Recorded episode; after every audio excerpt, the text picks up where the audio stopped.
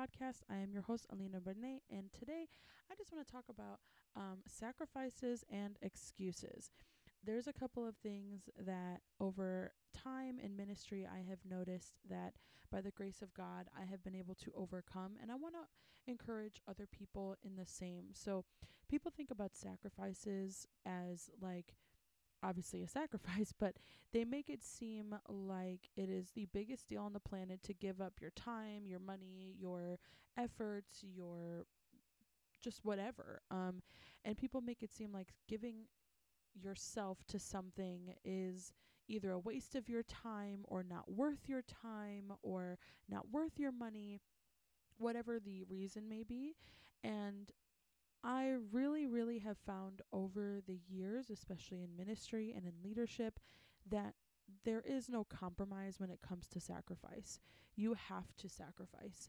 And from experience, I have um, sacrificed friendships, I have sacrificed personal time, I have sacrificed enjoying summers and going and exploring the city or traveling a lot. I have sacrificed those things because ministry is priority and will always be priority. Whether your ministry is, you know, being involved in church or going out and traveling, preaching, singing, ministering, praying for people, going out in the streets, evangelizing, whatever your ministry is, ministry is constant and it's never ending. So there is a sacrifice to ministry regardless whether you're in the church or out in the streets evangelizing and preaching the gospel. Now, however, you should be rooted in a church that is biblical. You should be dwelling together in unity with the ones that are all like minded. That is what the Bible preaches. Um, and so I do agree that you must be under a covering, under a shepherd, some sort of guidance, because if not, you have no accountability and those things get dangerous and people get crazy with their theology without any guidance. However, there that ministry is never ending. Ministry is constant. It will will always be and um I just have seen over the years that like people have r- truly forgotten the important just how important it is to sacrifice. And I can say from at least a leader point of view that trust and believe do I understand that sacrificing is hard and it's not fun most days and it doesn't get recognized and it doesn't get appreciated and it doesn't get any acknowledgement and that's okay. Sacrifice is not meant for that. Sacrifice is for your growth.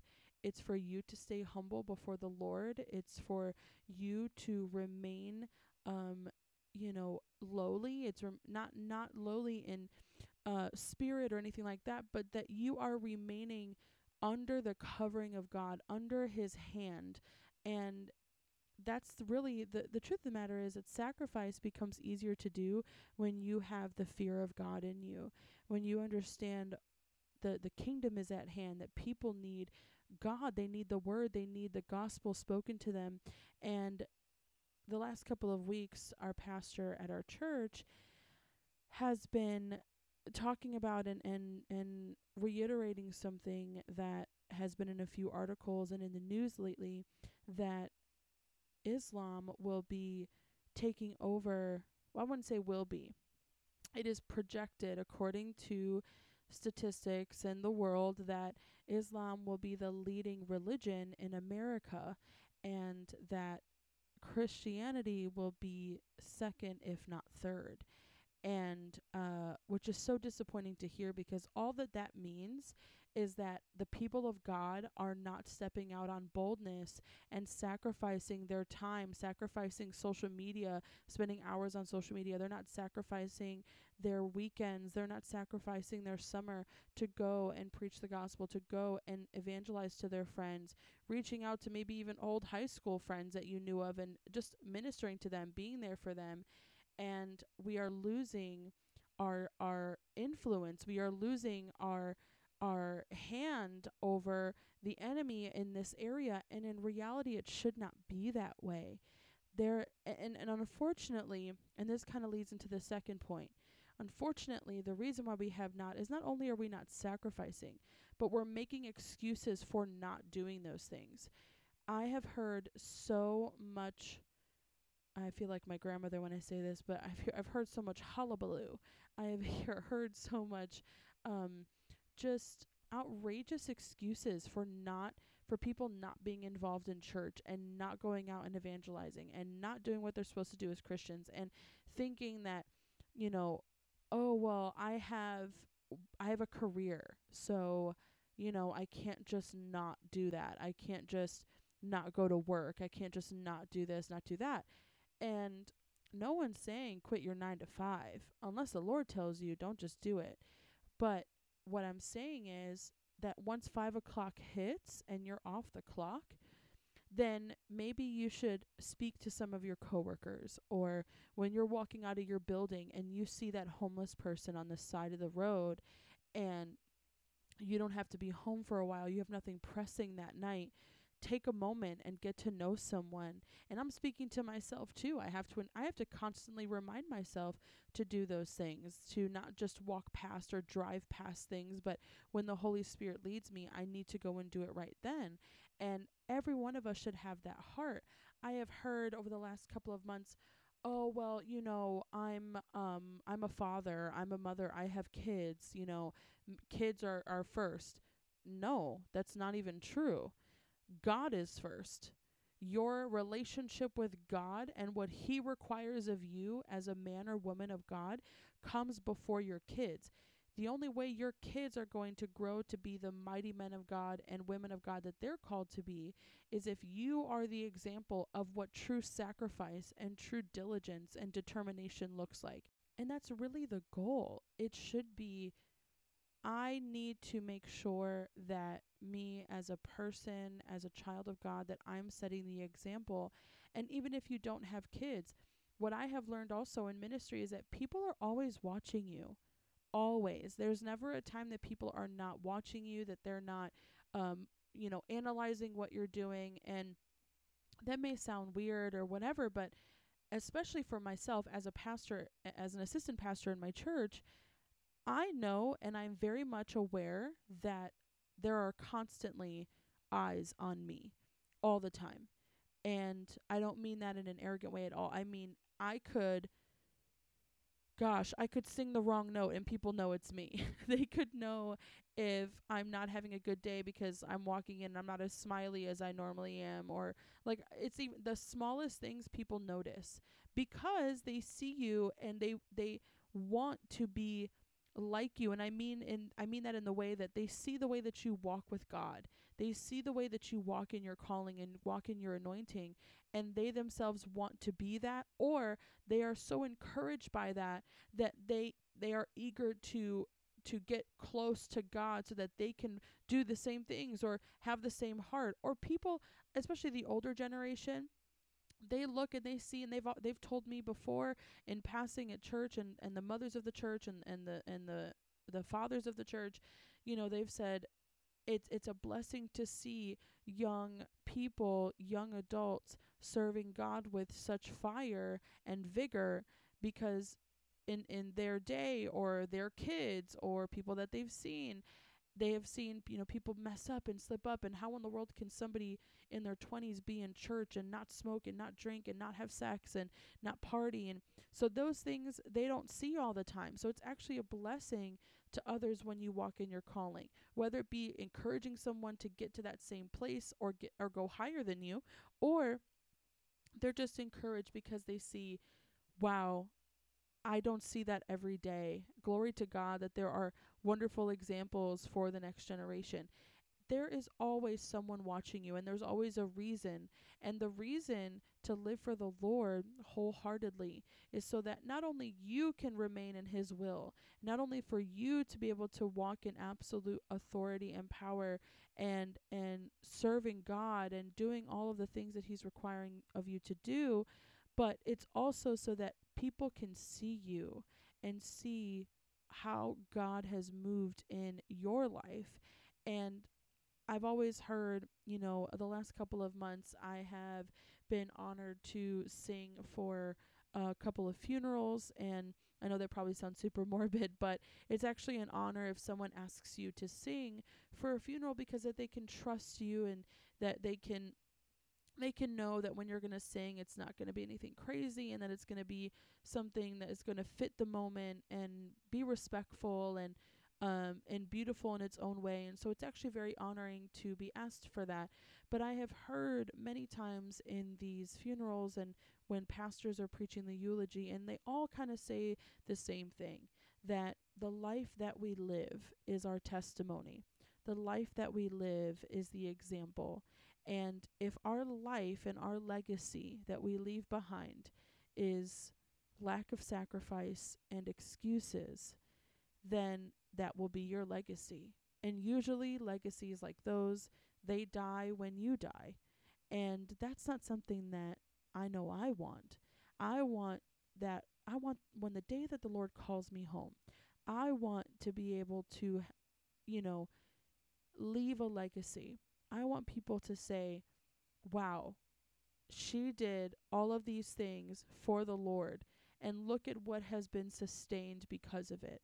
Look at the souls, look at the fruit, look at the the heart and you know, I want people to say those things. But most importantly, I want to get to heaven and I want God to say, Well done, good and faithful servant.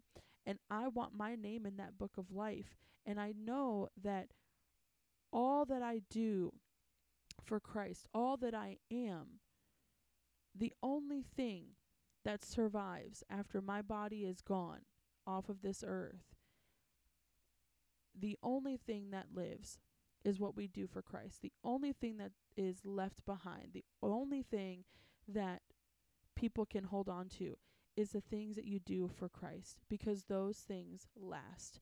Those things continue to produce fruit. It's almost like when you plant a, a seed in the ground or a tree. When you plant a tree is a better example. When you plant a tree, it doesn't just stop growing it continues to grow and grow and grow. And they grow for, I mean, Lord, hundreds of years. And trees are the, a wonderful example of this because when you plant them, they start off so small and it takes time. But when they get to their full potential, they're massive and beautiful. But then they continue to grow and they continue to evolve with the leaves and every new branch and every new vine and every new root in the ground. It is constantly growing. And the only way that we can grow, the only way that we can leave things behind is by making sure that we are walking and completely submitted to His will. And the will of God is never easy. The will of God is and requires sacrifice and no excuses. If you desire to grow in the Lord, if you desire to be all that you can be, if you desire to have healing in your body, if you desire to be made whole from any addiction, if you desire to be made whole from any trauma in your childhood, if you desire to go out and see people saved, then it's going to require sacrifice and it's going to require no excuses. The best way that you can achieve all that God has for you is to give all that you are. Bible says that we're supposed to lay down our life for Christ. We are to be so sold out for him. So sacrifice should be nothing. Sacrifice should be yes, Lord, whatever you want from me. Whatever whatever you need of me, I will do.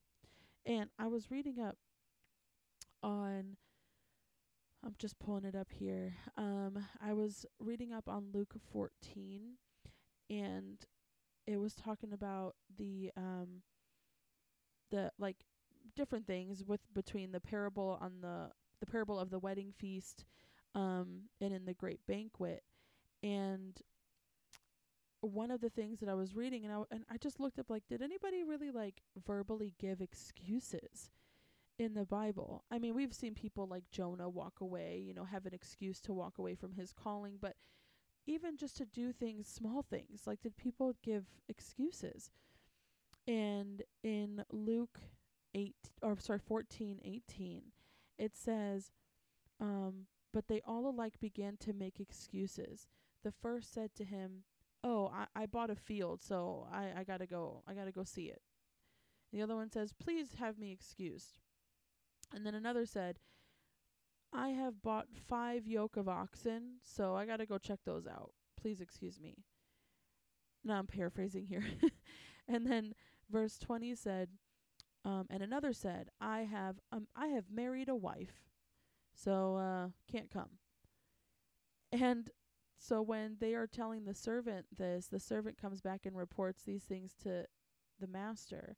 And the master of the house became angry and said to his servant, Well then, go quickly to the streets and the lanes of the city, and bring in the people that are poor, crippled, blind, and lame. And then the servant said, Sir, what you have commanded has been done, and there still is room. And the master said to the servant, Go out to the highways and the hedges and the co- and compel people to come in, that my house may be filled. For I tell you, none of those men who were invited shall taste my banquet. And I read that and I was just like, wow especially some of the things that I know behind the scenes and some things that I've seen in ministry, especially during the pandemic, because the pandemic made it made the excuses, woo, like people got them in their purse, they got them in their wallets, they just popping those things out like popcorn. And I read this and I said, how silly is it that they're invited to the master's table and yet they find excuses like, oh, I just got married, can't come. What in the world is that? Or I just bought some land, so I got to go check it out. The the land can wait, homie. Like you're invited to the master's table. like you should be going over there. And I'm reading this and I'm like, "Dear God, how terrible are ex- are our excuses to you when you're listening to us explain, "Oh, I'm so, you know, I'm just not going to go to church. I'm I just ha- I have a headache." Um pray for healing pop an ibuprofen and move on. Like get to the house of god. Like there's healing in his house if you really have a headache. Like come on through. Or when i hear people say like oh you know i just couldn't get the kids out of bed this morning. Dear lord you are the parent. Get your children up and get to the house of god. These things create consistency and accountability. This isn't about just going to a building. This is your relationship with God that is on the line. This is something that requires attention and sacrifice and should not be so easily excused. And I just want to encourage everyone that you have so much to do for the kingdom. And it's not to overwhelm you and it's not to make you feel like it's impossible, but it's to actually encourage you and remind you that what is going on right now in your life, everything that you do, everything that is around you, the bad, the good, the ugly, everything is temporary. And truly, nothing in this world should come between you and your relationship with God. What does a relationship with what does a healthy relationship with God look like? fervent prayer, sacrifice, fasting, repentance. If you can get those four things, you're golden. Sacrifice means that you understand the needs of God's people.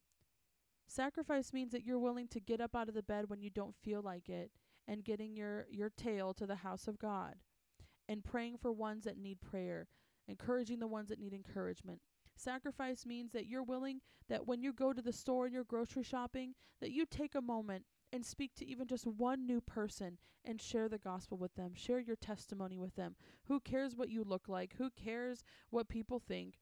Do what needs to be done for the betterment of your spiritual walk, but for the advancement of the kingdom. If you can get the sacrifice down, if you can truly understand the meaning of it and the importance of it, there will be such joy and peace in your mind and in your heart because you're going to know without a shadow of a doubt what you have done, what you have contributed to advancing the kingdom. And that to me is such a joy and a privilege to think about when I get to say, even in my prayer time with the Lord, God, I am so grateful for all the things you've allowed me to do, that you've called me to do, that I have completed in your name. If it wasn't for you, I would not have done any of those things. But because of you, I have learned, you have molded me and refined me. And that should be your prayer today, whenever you're listening. Begin to put in your prayer time with the Lord. Lord, teach me how to sacrifice. Teach me how to give. Teach me how to walk with no excuses. Teach me how to serve you. Teach me how to serve God, your people. And He will do it. First, it's all in His Word, it's right there. But in that prayer time, He will begin to speak to you and reveal to you all that you can and will accomplish if you would just sacrifice, if you would just give your time. And he will use you mightily. And I truly believe it. I've seen God do it. He's done it for me, and I, he'll do it for you, as everybody and all the old saints used to say. If he did it for me, he'll do it for you. And I know that he will. And I'm so excited to uh, one day be able to witness what God is going to do in your life, wherever you are in the world. Because I know that when God does it for you, you're going to speak that testimony and all shall hear the glory of God. And I'm so excited for that. Thank you so much for listening. I hope this blessed you in any way. I truly, truly love every one of you, all the listeners. Shout out to the ones that are listening in Belgium and Germany and San Jose, Costa Rica, and um, all over America. So many different, so many different countries, and just so very grateful. We had a couple uh, listeners from um, uh, Pakistan and just different uh, European countries. So I am very, very grateful. Please know that my heart is full of gratitude for all the listeners, and I truly thank you for being on this journey with me. If you are not following me on Instagram, TikTok, um, please make sure that you do that. That's the best way that you will find out. You can follow my personal Instagram, which is Alina Marnay, and then you can also f- follow the uh, Victory Over Podcast Instagram. That's where you find out every new episode that comes out. And then you can also make sure to follow my personal page on TikTok, uh, also at Alina Marnay. Currently sitting at 47,000 followers, so super grateful for that. Glory to God. You trying to do my best to use it for God's glory. So please make sure that you give that a follow as well to find out about any new things and also just a little sneak peeks into my personal life. Thank you so much all for listening. God bless you, and I'll catch you on the next one. Bye.